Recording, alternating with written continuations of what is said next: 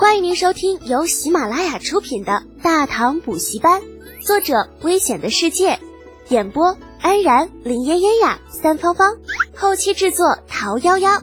感谢订阅。第一百一十二集，没有平衡感的李承前。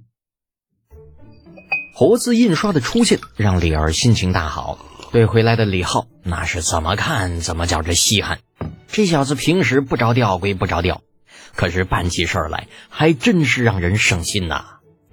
再看看为了练习自行车而摔得鼻青脸肿的李承前，李儿又开始郁闷了。哎呀，这好孩子怎么都跑别人家里去了？这自己家的怎么就那么不让人省心呢？时间已经是晚上，例行请安的李承前啊，头上顶着个大包，站在老爹老妈的面前，臊眉大眼的样子，说不出的委屈。长孙皇后心疼儿子，看着他一副凄凄惨惨戚戚的样子，忍不住劝他：“虔诚，要不这自行车咱就不骑了吧？万一摔出个好歹，破了相可怎么弄？”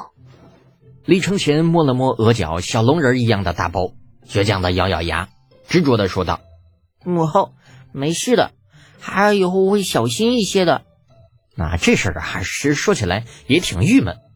眼瞅着别人骑自行车，那骑的那叫一个行云流水，可是到了李承前这里，那别说骑，这两腿啊支在地上蹬着走都摔跟头，你这他妈要找谁说理去？啊？拿着一本棋谱看的李二侧头瞥了儿子一眼，漫不经心的补叨道：“天赋很重要。”李承前顿感伤心欲绝呀，握紧了双拳，红着眼眶，固执的说道：“父皇，我一定能学会。”一定能！李承前真的能学会骑自行车吗？嗯，这个只怕还真不一定。吊着膀子的李浩看着咬牙切齿的李承前，听着他讲述昨天晚上发生的事情，啊，一边听着一边笑，那样子要多让人讨厌就有多让人讨厌。那越看李浩越生气的李承前终于按捺不住了，瞪着他低声吼道：“你，李德锦，你到底帮不帮我？”李浩收敛笑意，开口说道：“嗯，帮，当然帮。呃，这样吧，殿下，你先把眼睛闭上，然后用一只脚站着。为什么？”李承前虽然不解，但是还是站了起来。按照李浩说的，闭上眼睛，随意的抬起一条腿。但是抬起的那条腿刚刚离开地面，啊，李承前整个人就是一哆嗦，还没怎么样呢，又连忙把腿给放了下来。连试了几次之后，终于恼道：“李德简，你开什么玩笑？这根本就站不住。”李浩悠悠的叹了口气：“哎呀，陛下呀，谁说我想让你站住了？我只是在测试你的平衡感罢了。”李承前很是不解：“什么平衡感？那是什么东西？”李浩十指交叉，杵在自己的下巴上，琢磨了片刻。嗯，这个要怎么说呢？其实啊，说来人与人呐，他就是不一样的。就像有些人力气大啊，有些人呢力气小，这个平衡感呢也是一样的。有的人强，有的人就弱。殿下，你就是属于弱的那一种，所以这自行车啊，这骑起来要麻烦许多。啊，说来李浩已经算是嘴下留情了。从刚刚的试验来看，李承前的平衡感那几乎就等于是没有。这种实验啊，在后世十分的流行。闭上眼睛，单腿独立十秒算合格，少于十秒的话，越少平衡感就越差；反之，那这时间越长，平衡感也就越强。不知道你的平衡感是怎么样的呢？要不要试一试？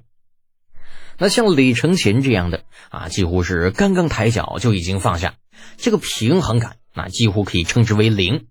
或者说称之为负都是不为过的。凭经验啊，李承前大概能够猜到李浩所说的平衡感是怎么回事。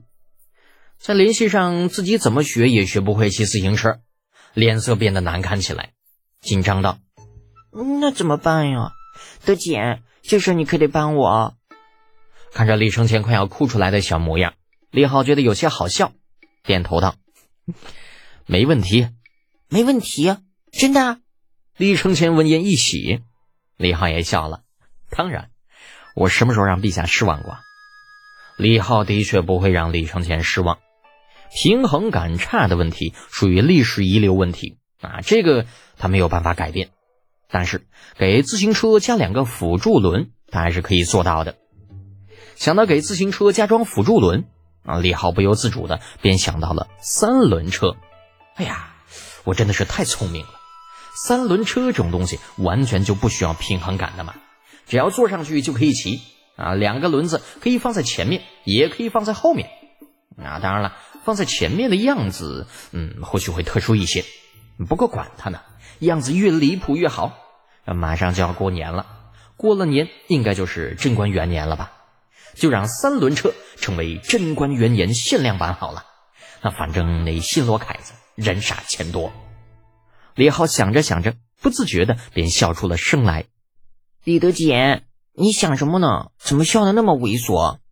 李承前被李浩笑得满身鸡皮疙瘩，忍不住皱眉问道。李浩回过神来，摆了摆手，哼，没啥。嗯，就是想到咱们明年自行车的限量版是啥样子了？啥样子呀？李承前眼睛一亮，在李浩的引导之下，这娃呀已经在财迷的道路上越走越远了。李浩挑挑眉毛，我们呐弄一款三个轮子的，土话叫倒骑驴。这车呢骑起来啊那稳当的很，就算是没学过也能骑。没学过也能骑？李承前顿时急了。拉起李浩就走，那还等什么？快快去将座间，让你的那个门客给我先弄一辆再说。啊，说走就走，那是年轻人的专利。反正家里也没有什么事情拖累，李浩倒也没有说什么，与李承前结伴而行，直奔将座间。将座间里，冯熙正忙得不可开交，一百辆限量版自行车的工作全都压在他一个人的身上。虽然他只需要打造轴承、螺丝等等特殊的配件，但是这个工作量依旧是不小的。嗯，不过虽然忙碌，但是老冯却是很开心。王德元这个败家玩意儿已经被赶出了将座间，那老货因为人品不好，在比试失败之后，立刻被无数人落井下石。中午的时候就被扣了个欺君罔上的帽子，直接发配岭南了。眼下的将座间。老冯那可以说是一人之下，百人之上，除了那尖头老韩，那就是他了。这种情况就算是在前隋的时候都没有出现过啊！所以老冯决定一定要把李浩交代的工作干好啊！不仅要干好，还得干得漂亮。又一批零件被打造出来，老冯带着人路过将座间前面的小广场，准备前往装配区。正走着。就听到远处传来了一阵锣声，咣咣的，让人心烦。